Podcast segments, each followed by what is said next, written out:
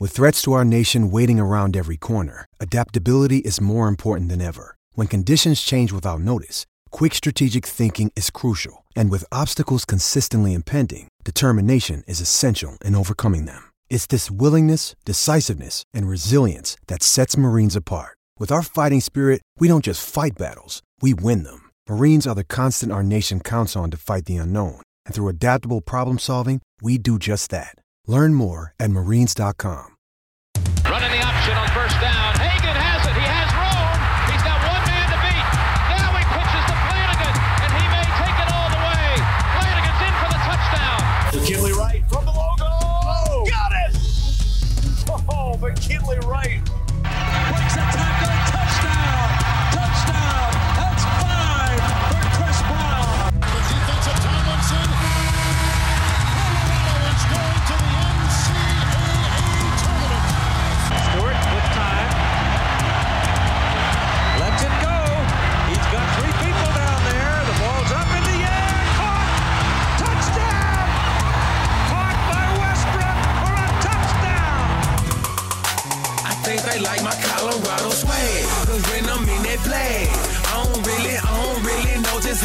Act. And when I'm in that go, you know I'm acting bad.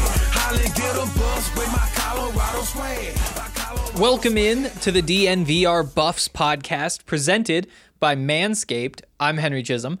And uh, today we're going to talk about the draft. Uh, three buffs were chosen in the draft, a few more signed deals to uh, participate in training camps with other NFL teams. Uh, we're going to talk about uh, the different fits for each of these players, what to expect, and who really has a chance of sticking um, going forward. But before we dig in, I want to tell you more about our great friends over at Manscaped. If you haven't heard, uh, Manscaped is the best company to keep all of your body hair in shape. Uh, there's plenty of other things they do. They have deodorant, uh, they have ball deodorant, they have different sorts of shaving cream, all sorts of stuff. Check them out. And when you do, uh, go to manscaped.com and use the code DNVR20 and you'll save 20% off your purchase. You'll also get free shipping with that code, so it's a steal. Take advantage of that. Get on that website. Okay, um, let's start with uh, some of these fits in the NFL.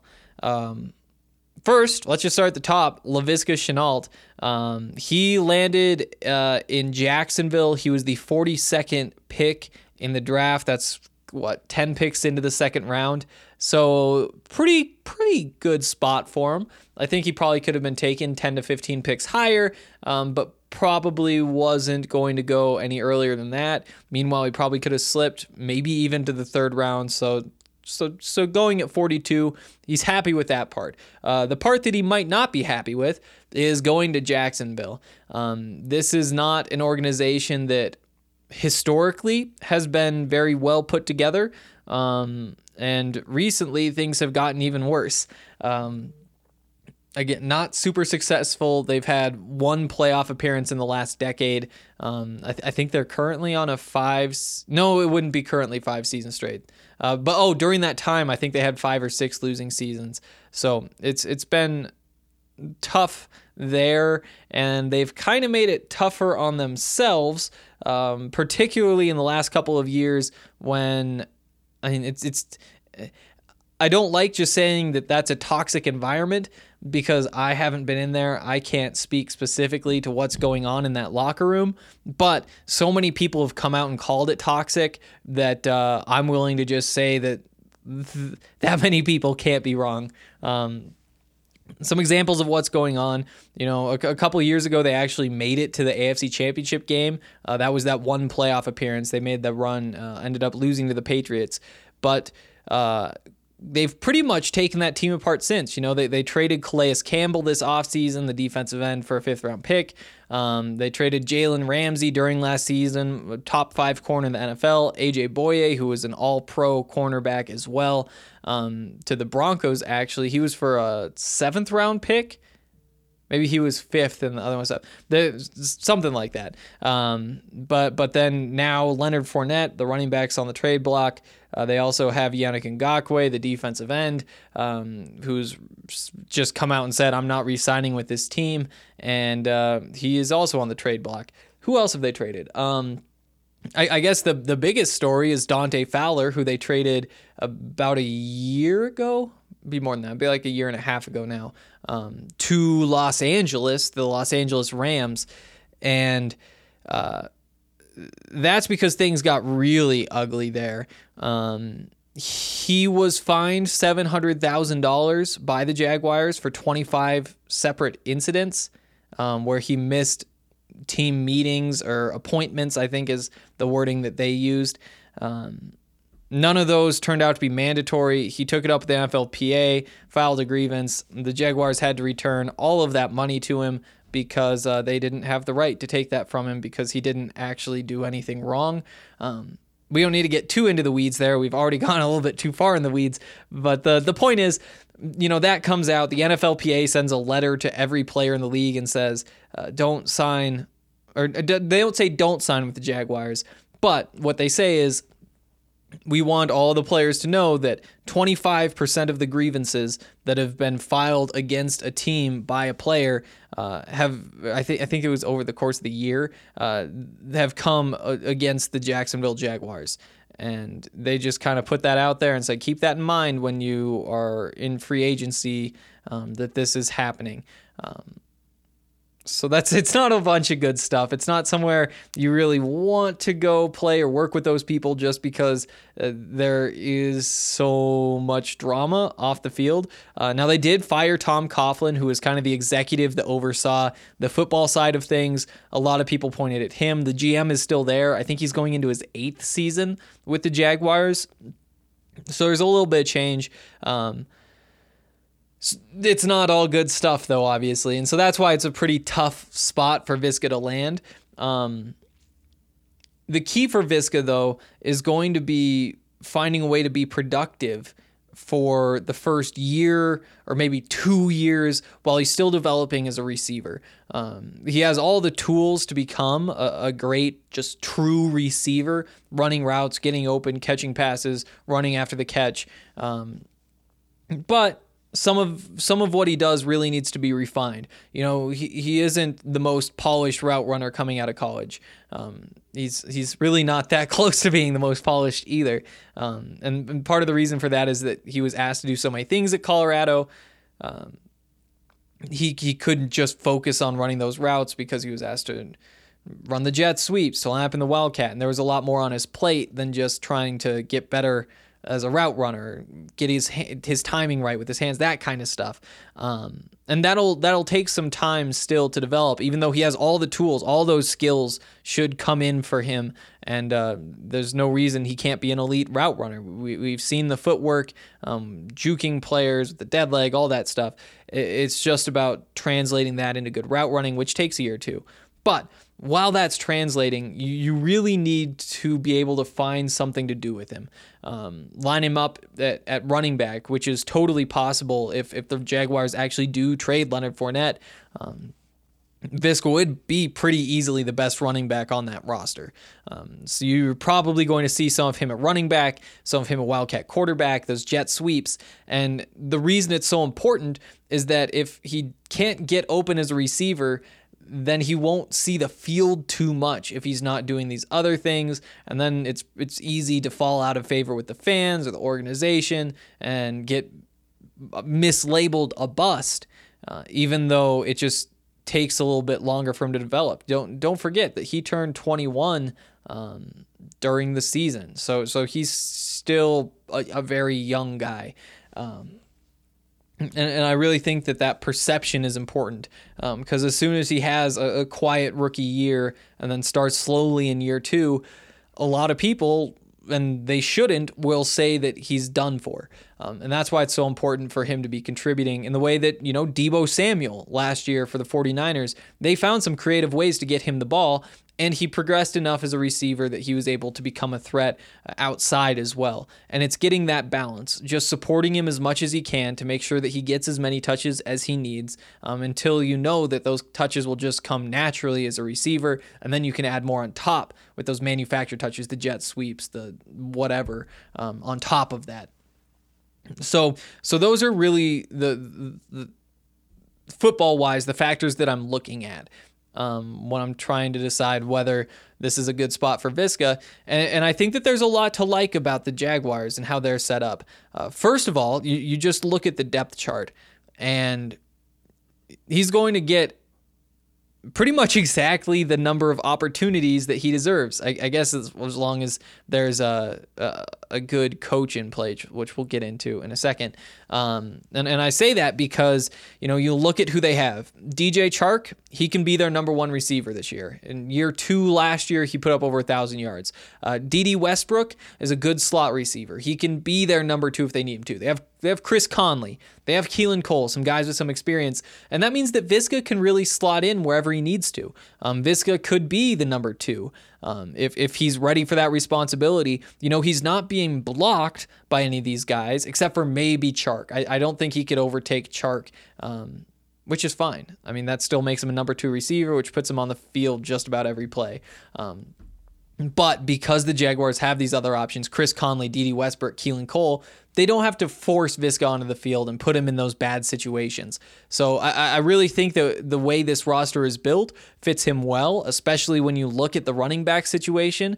It's uh, Leonard Fournette, number one, um, probably Devine Ozigbo, number two. From, I believe he's he's from Nebraska, or I believe he came out of Nebraska in 2019 um, the running back. Uh, Ryquell Armstead is there, Jeremy McNichols. So Viska could get some snaps at running back, especially if they move on from Fournette. Um, then they'd be pretty much handcuffed into putting Viska running back for some snaps. Um, so yeah, that that that all looks good to me. And what I really like is that he's playing with Jay Gruden. Um, so Jay Gruden is the new offensive coordinator of the Jaguars.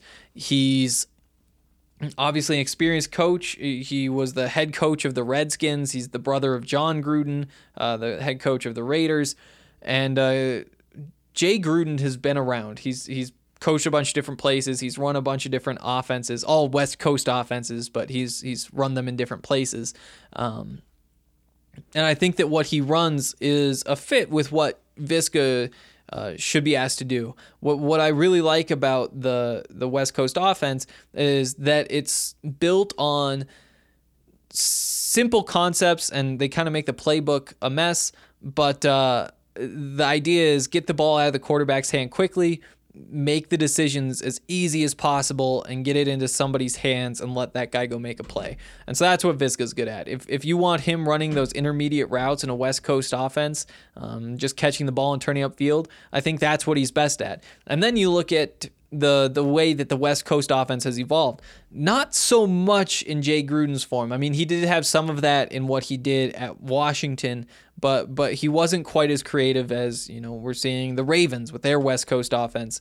Um, you know, with with all the jet sweeps, all the turn, all that kind of stuff. Uh, the 49ers, obviously. Um, and, you know, who else would you throw in there? Uh, I guess oh, oh, the Chiefs obviously you'd throw in there. So so so those are kind of like the the groundbreaking West Coast offenses. But at this point, all of those teams have put so much on tape, and and Jay Gruden has access to all of uh, those coaches to talk to, to bounce ideas off of, and also, I mean, he, he his brother is the coach of the Raiders running a West Coast offense, but. Uh, I, I do think that he is going to start putting more and more of those concepts into his offense. I, it's just um, every offense now uses the jet sweep because it's just come that uh, become that popular.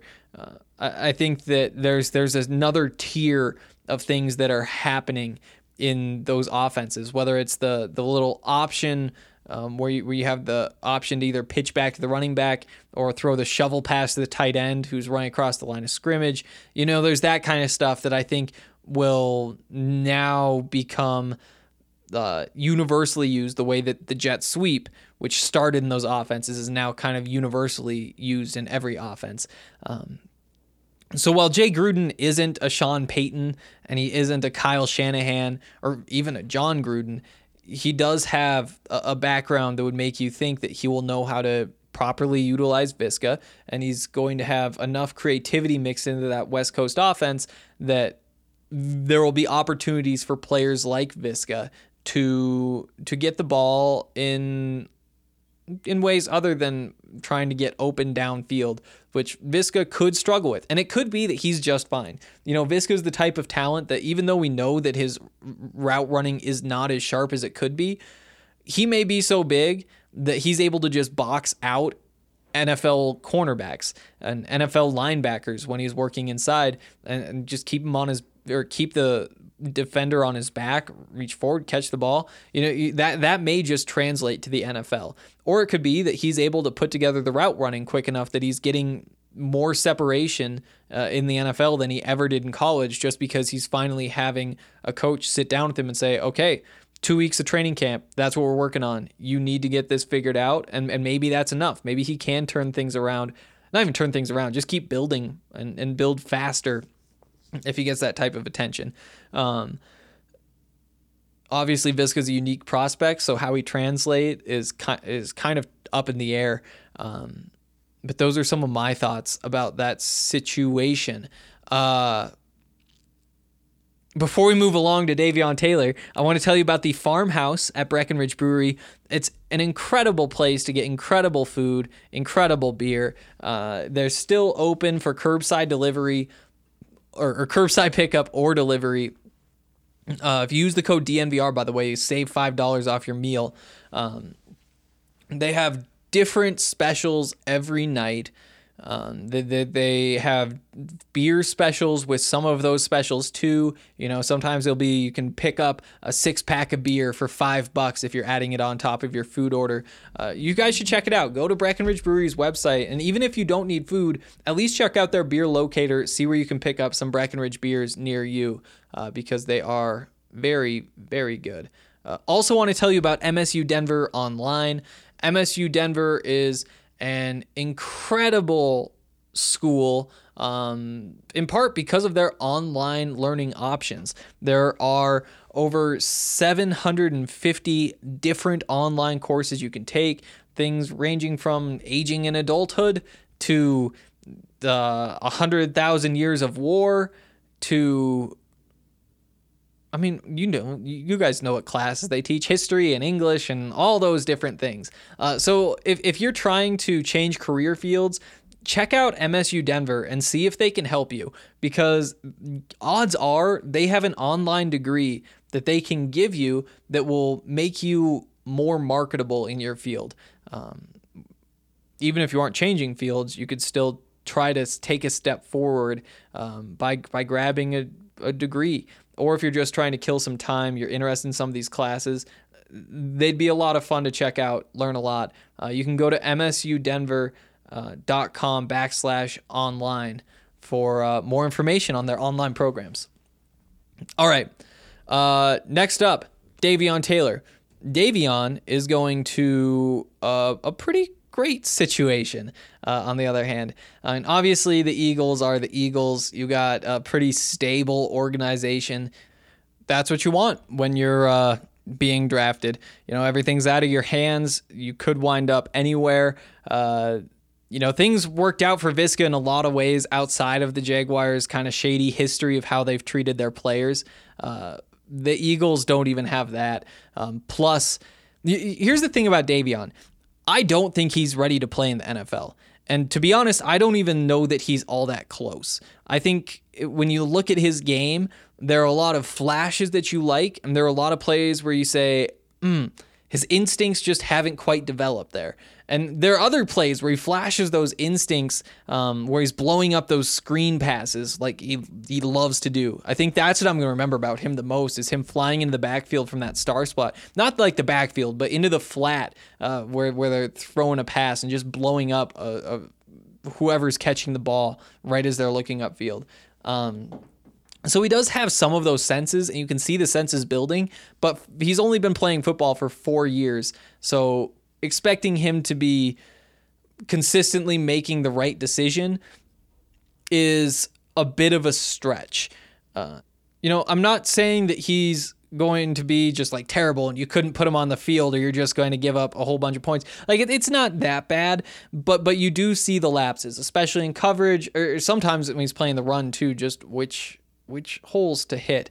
Um, don't be too aggressive. It's, it's just that balance um, that you have to play with, with playing with instincts, thinking about what you're trying to do. And, and you can tell that sometimes his mind is still just a little bit jumbled. Um, Davion's a great football player, by the way. I just realized that I feel like I'm ragging on him, and he doesn't deserve that. It's just that he's not the perfect prospect. You know, I think that in a lot of ways, the the lack of football experience is just exciting. You know, it makes you think, wow, if he's already doing this, where's he going to go? But you have to remember that he isn't where he's going yet.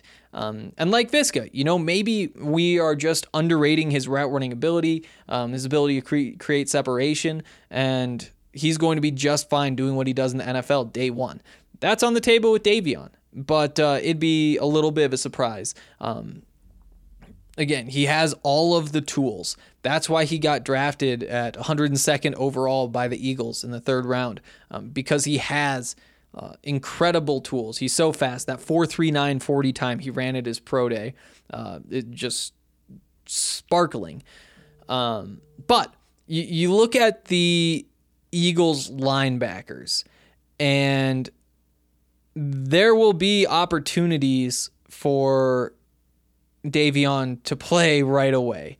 Um, so they did sign Jatavis Brown from the Chargers, who was a starter there, uh, but their other linebackers, um, Nathan Gerry, T.J. Edwards, Duke Riley. Uh, they they drafted Shaun Bradley. I guess they already had Alex Singleton.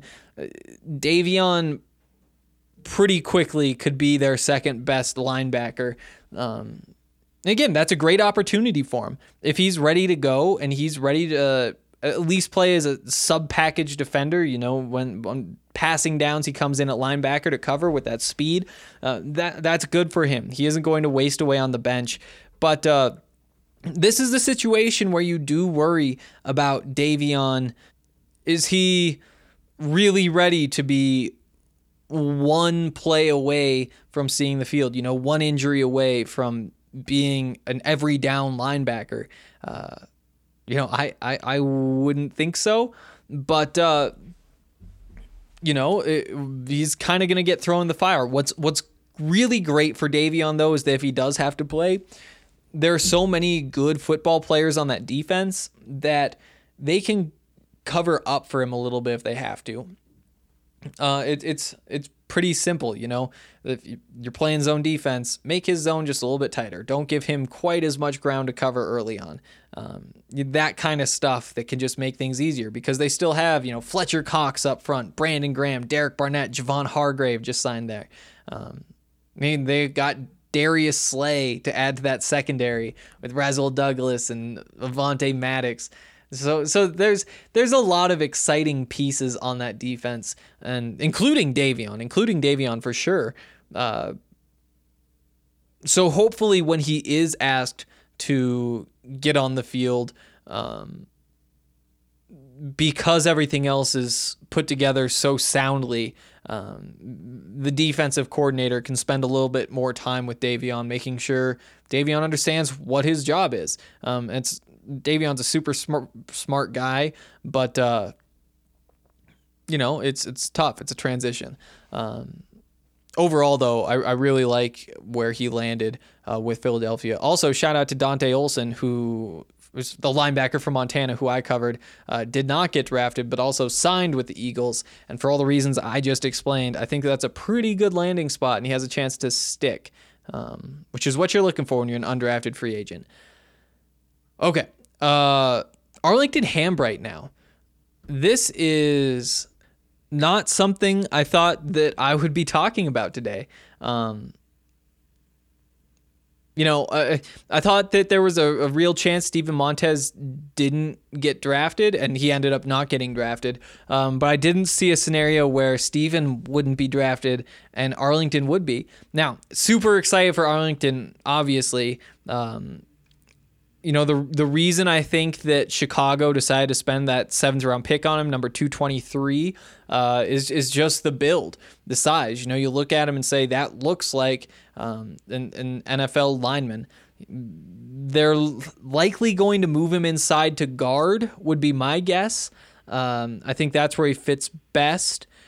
But uh, you know, this is this honestly, this is a weird team. You know, Charles Leno at left tackle, Cody Whitehair at center, Bobby Massie at right tackle. We probably have like Germain Ifedi at one of the guard spots. Um, it's unlikely Arlington's going to be able to lock down that other guard spot, but I do think, I mean, that's the hold on their line right now. And maybe they like move Jason Spriggs inside or something. I don't know. Uh, but but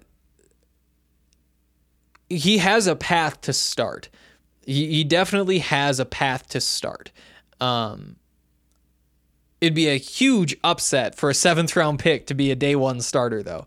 Uh, it's I, I, I just want to point out that I think that if this is an open competition, uh, which it has to be, like they just need to fill that spot with one of these guys. He he's one of the four. Call that a twenty five percent chance if you want. It's probably less than that because he will be a little bit raw. Um, long term, though, obviously there's space for him if he can develop it's it's I mean, you're totally guessing if if you're saying he is or isn't going to be an NFL starter at some point. Um, but uh, you know, a, a, lot of teams think that they can just develop interior offensive linemen, coach them up, take tackles, turn them into guards, and within year or two years, three years, they're going to be ready to play real football. Um, that's going to be the goal with Arlington. You know, he's six foot five, 300 pounds. He has the build. Uh, I think his arms were probably a little bit short. That's likely why you would move him inside to guard. Um, but but he has all the pieces to be a good guard. You know, if, if you can play left tackle at the power five level the way that he did, you know, I thought I thought his play tailed off there a little bit at the end. Um, there a couple weeks into the season, it felt like the Buffs offensive line really started clicking and getting better and better. And then, kind of late in the year, a couple of the guys, Arlington in particular, um, made a couple mistakes. You know, Tim Lynott, who didn't land on a team, you know, he had a couple mistakes. He he missed a couple of those snaps late in the season. Um, not bad, but just off target. Make Steven work a little bit harder to get the ball ready to pass. Um, Arlington, though, uh, happy for him. A couple more guys who signed with teams. Tony Brown. Uh, I thought. I thought there was a chance he'd get drafted, especially when you're watching that seventh round, seeing a couple of the names that went off the board, uh, a couple of the wide receivers whose names went off the board. It, it did seem like any one of those could have been Tony Brown instead, but none of them were. Uh, Tony winds up with the Browns which is an interesting fit. You know, they've loaded up on receiver talent um, and just keep adding and adding and adding. It's been three or four years of this now. And at this point, they have Odell Beckham and Jarvis Landry, obviously. Um, you have uh, Taywan Taylor, um, Damion Ratley. They they drafted a Donovan Peoples Jones. Um, so so there is some talent there, and making the 53 man roster will not be easy for Tony. Um, there is certainly a path. You know, uh, you look at maybe the six guys who are competing for the last two spots or three spots maybe um, and and Tony Brown's one of those guys and if he he finishes in the top half of that group he's on the roster if he isn't there's a good chance he's on the practice squad. As long as he plays well, he should have a spot on an NFL team's practice squad. I, think that just even even a little bit of a below average performance from Tony Brown in training camp will get him a practice squad job throughout the season. Uh, it's going to take um, one of his better performances uh, to get a full time job. Also, uh, the the Browns just signed Rashard Higgins today, uh, the former CSU receiver. He'd been with them for a couple of years, um, but was a free agent. So so he'll be their number three receiver. Uh, he's a lock to be that number three receiver. Uh, uh, so actually, it's like uh, probably five guys. No, let's call it six guys competing for two or three spots, depending on how many receivers the Browns want to keep. You know, with the expanded rosters up to 55 spots now, helps Tony's odds, um, but we'll see. Uh, another guy who signed a contract uh, after the draft, Steven Montez, he signed with the Redskins, and again, I mean, it, it makes sense that that you like the fits for the undrafted guys because they likely had multiple offers and picked the one that made the most sense, whether they were offered more money and thought that meant it was more likely the team was going to try to keep them around, or whether they just wanted to go somewhere where they could look at the depth chart and say, hey, there's there's room for me here. Um, Steven, like I said though, goes to the Redskins. It's a great fit. He uh, plays very similarly to Dwayne Haskins, who the Redskins drafted last year. Just a big armed quarterback. Some mistakes, but uh, I mean, if Montez cleaned up a lot of his mistakes, put together a couple more flashy games, then he would be a Dwayne Haskins type of product um, or prospect in my mind. Um, the Redskins also brought in uh, Kyle Allen from the Panthers, who uh, you know was the starter. He took over for Cam Newton there. Um, I think they also have Alex Smith on the roster, but that's he isn't going to play. So it's likely that the uh, Redskins are going to try to keep two quarterbacks and Kyle Allen and Dwayne Haskins.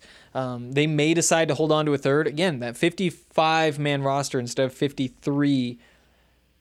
That means that maybe a lot of the teams that only carried two quarterbacks now carry three. Um, and, and that would obviously help Steven out in his uh, attempt to land a full time job. If not, you, you'd probably see him land on the practice squad there, and if not there, then somewhere else. Um, again, though, that's that's a pretty good spot uh, for him. Um, especially because you look at both those guys, Kyle Allen, who had success as a rookie last year, um, but it wasn't ex- success you expected to see. There's also Dwayne Haskins, who was a first round pick, but he did not live up to expectations in year one. So maybe there's a path if Steven uh, impresses during his first year with Washington. They could say it's an open battle before year two, or if things just go really down the drains, maybe he gets a shot this season, but that would be a bit of a surprise. The Buffs had one more player signed, um, and we're going to get to that after I tell you all about World Golf Tour. Uh, so, WGT, it's a game for your phone that's a lot of fun. Uh, there are a bunch of different ways to play. You know, you can play 18 holes. There's like competitions for close to the pin, that type of stuff. Um, and we have been having a lot of fun with it. Now that the draft is over and I have a little bit more uh, free time, I'm having a chance to get into WGT and it's pretty cool, especially because we have a clubhouse set up that uh, that's just for DNVR members or listeners too. I guess you don't have to be a subscriber, but it's uh it's a lot of fun because we get to compete against each other. There are big tournaments that we can all play in. Um, there will be prizes for obviously. It's the most realistic golf game that you're going to be able to find, especially one for your phone. Um, I've I've been playing it for honestly years now, but I took a little bit of a break just because you know I always switch games up. You know, there's the Top Golf games in there, so it's basically like you're at Top Golf playing all the games you can play there. Um, there's there's just so many options. You know, the courses: Pebble Beach, uh, Bethpage Black, St Andrews, Bandon Dunes. It's it's pretty cool. And if you go to dnvrgolf.com, you can download the app and you can play with all of us. It's so much fun. Hopefully you guys will join us. It's the DNVR Clubhouse. It's going to be it's going to be a lot of fun. Uh, hopefully you join in. Okay. Uh Delrick Abrams, the final buff, one of the six who uh, landed jobs on draft day. Delrick was an undrafted free agent. He signed with the Atlanta Falcons, and he also has a path to making the roster. You know, again, it kind of makes sense that uh, he would because he got to choose where he went. And a, a guy with Delrick's build was always going to get a chance. You, you you look at him and the long arms and just like the gangliness of him. That's somebody who is just built for speed and to break up passes. You know, he's just rangy. Um, and he's getting that opportunity. Uh, you, you look at the cornerbacks on this roster. Isaiah Oliver, there's there's one. He's probably their number one corner going into the season. Uh, number two is going to be AJ Terrell, who they drafted. Um, and then after that, it's kind of just a bunch of nobodies, to be honest. Um, that doesn't mean that I mean Delrick if if you're not a Colorado fan, is probably just another one of the nobodies. Um, Jordan Miller, Kendall Sheffield, um, Blidi Wreh-Wilson, who I don't know, CJ Rivas. So it's really wide open maybe I'm sleeping on one of these guys, two of these guys. Uh, but but to me, it looks like this third corner job should be open, and so should every other job all the way through the sixth spot if they keep six corners. Um, there's probably ten guys trying to get those other four jobs. So there's definitely no guarantee that Delrick sticks, but this is a great situation for him to be in. And uh, again, if it doesn't pan out, but he's still close, gets him on a practice squad. Still could land on a practice squad somewhere else too. Uh, again, those practice squads, 10 players. Um, so it really expands it from 55 to 65. Right now, the rosters are at 90. So still 25 players who have to be cut in front of him, but it's possible. It's it's there's there's a path there. Obviously, rooting with him, um, and those are all the buffs who are going to the uh, NFL, at least for training camp. And it's really exciting. Wish that we could have seen Mikial Onu get a shot. Um, but but the situations that he was put into, you know, the injury late in the season, makes it tough. You understand why a team would go a different direction. You know, Mikial, he'll have opportunities to play in the CFL, or if there's another version of like the XFL or the AFL or whatever pops up next, you'll see him there. Uh, same thing with uh, Tim Lynott, I think. Um, I think you could see Alex Changum in, in one of those spots as well.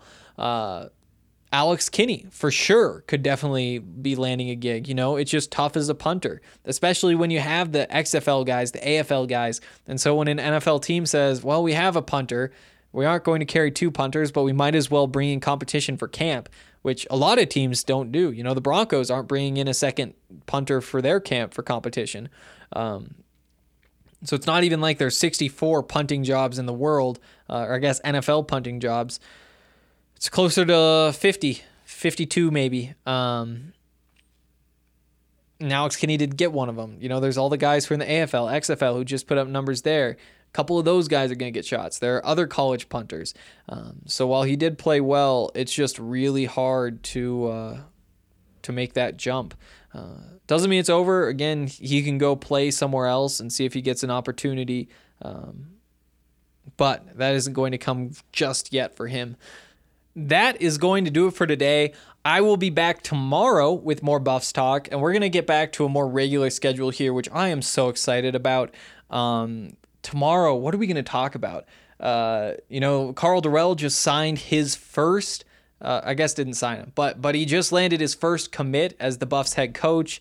Uh, there's a there's a guard who had committed to UCLA, a five star guard who decided that he is actually going to go to the G League and spend a year there before going to the NBA draft instead of being a one and done at UCLA. I think that's what we're going to spend a lot of time on tomorrow what does that mean for Colorado this season? Because uh, one of the top talents in the league is now not going to be in the league. And also, what does it mean for the Buffs going forward? Because this isn't a team that's been living and dying by uh, one and duns. So maybe if more of these one and duns are deciding to go straight to the G League and get in that NBA system early, maybe that uh, that would be a, a, a big deal for the Buffs over the next five, ten years as we see the way that NBA prospects prepare for the NBA change. Uh, so we'll dig into some of that stuff tomorrow. I have some thoughts on the running backs too that I should probably get out soon because they've just been building up. Basically, I'm just really excited. Ashaad Clayton, Alex Fontenot, Jaren Mangham, and then you still have Joe Davis and Deion Smith. What a group! What a group! Uh, and I think they all fit really well together. Um, if Mangham just had a little bit more wiggle, I don't even know if it's the wiggle. He might have the wiggle. If he just had a little more creativity, if, if he was a little more flexible instead of just running straight downhill behind the pads all the time, if he was willing to look around a bit, throw a juke out, throw a couple spins out, you know, I think that that's the next step for him. Just relax a little bit. Don't be so stiff. He's a great athlete. We'll save some more of these thoughts for tomorrow, but I've been thinking a lot about Jaren Mangham and about Deion Smith and about Ashaad Clayton and how you could really turn this whole group of running backs into. I, I mean, it's already one of the best groups in the Pac 12. I think they have the chance to be the best group in the Pac 12. I think that they could be one of the best groups. Uh, can I say in the country? I don't know if I can say in the country. Give that one more year. Maybe this time next year, when we know Alex Fontenot's coming back for his senior season. We're getting junior year Jaren Mangham. We're getting sophomore Shad Clayton. I think I feel like that's where we could start to see some uh, some real special stuff. But we'll get more into that later. Okay, that's actually going to do it. Oh, and if you guys have anything you want to talk about, as always, comment section is open at thednvr.com. Just go to the post for this podcast and I will get to your questions in the next show. Uh, and I'm excited about that. See you guys tomorrow. I think they like my Colorado swag. Cause when I'm in that flag, I don't really, I don't really know just how to act. And when I'm in that a with my Colorado swag. My Colorado swag, my Colorado swag. I think they like, I think they like my Colorado swag. My Colorado swag, my Colorado swag. Man, I swear, I think they like my Colorado swag. My Colorado swag is pushing 180. Speeding past competition, see you later, baby. Colorado Army with soldiers like the Navy. And boat where we station, patiently awaiting. When I hit the field, it's so hard to behave. I'm Colorado swagging as the crowd do the wave. Look into my eyes, I can tell that you afraid. Uh-huh. Cause you know we finna hit ya. Hit ya, hit ya, hit ya. Hey, you on your own now. Why you watching the official? You just better hope you make it to the next whistle. And we ain't playing with you, you can get it anytime. It started at the scrimmage, we gon' win it line. My Colorado swag in the middle of the ring. Throwing blows, knocking down team after team. They like my Colorado swag. Cause when I'm in that play, I don't really, I don't really know just how to act. And when I'm in that goal, you know I'm acting bad. Holly get a bus with my Colorado swag. My Colorado swag, my Colorado swag. I think they like, I think they like my Colorado swag. My Colorado swag, my Colorado swag. Man, I swear I think they like my Colorado swag. Have you ever seen around? Nothing Boulder, Colorado. Buffalo is what I am. All the teams come and follow. When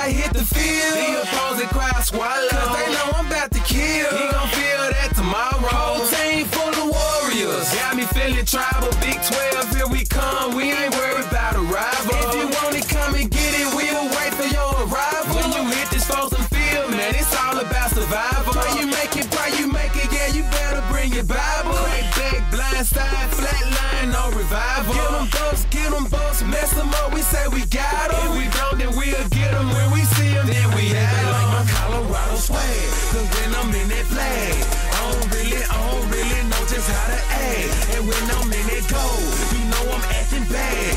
Holly get a bus with my Colorado swag. My Colorado swag, my Colorado swag. I think they like, I think they like my swag. My Colorado swag, my Colorado swag. Man, I swear, I think they like my Colorado swag. I think they like my Colorado swag. Cause when I'm in it flag, I don't really, I don't really know just how to act. And when I'm in it go, you know I'm acting bad. Holly get a bus with my Colorado swag. My Colorado swag, my Colorado swag. I think they like, I think they like my Colorado swag. My Colorado swag, my Colorado swag. Man, swear I think they like my Colorado swag.